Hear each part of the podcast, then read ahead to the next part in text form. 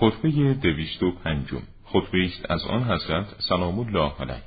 خطاب به تنه و زبین پس از بیعت آن دو به خلافت فرمود.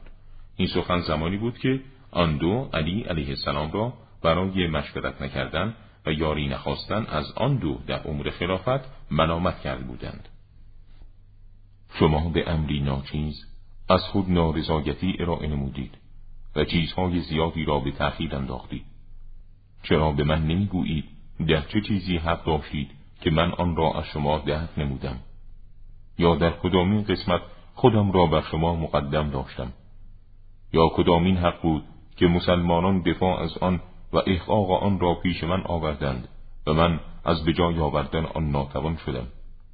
یا به آن نادان بودم یا در شناخت و اجرای آن به خطا رفتم؟ سوگند به خدا. مرا به خلافت رقبتی و در زمامداری بر شما نیازی نبود. ولی این شما بودید که مرا به پذیرش آن دعوت نمودید و به قبولی آن وادارم کردید.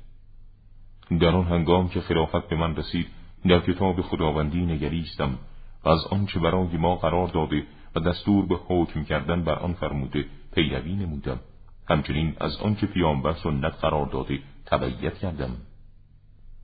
در این پیروی و اطاعت نیازی به رأی شما و کسان دیگر نداشتم و هیچ حکمی مطرح نشد که من به آن جاهل باشم تا با شما و سایر برادران مسلمانم مشورت کنم و اگر چنین نیازی پیش می آمد از مشورت با شما و دیگران روی نمی گردندم.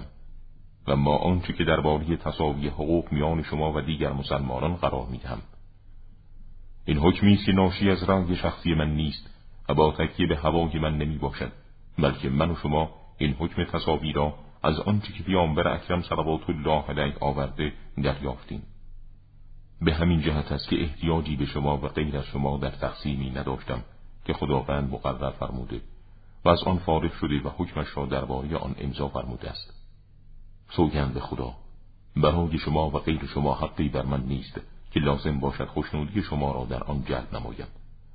خداوند سبحان دلهای ما و شما را به سوی حق برگرداند و به ما و شما صبر و شکیبایی عنایت فرماید.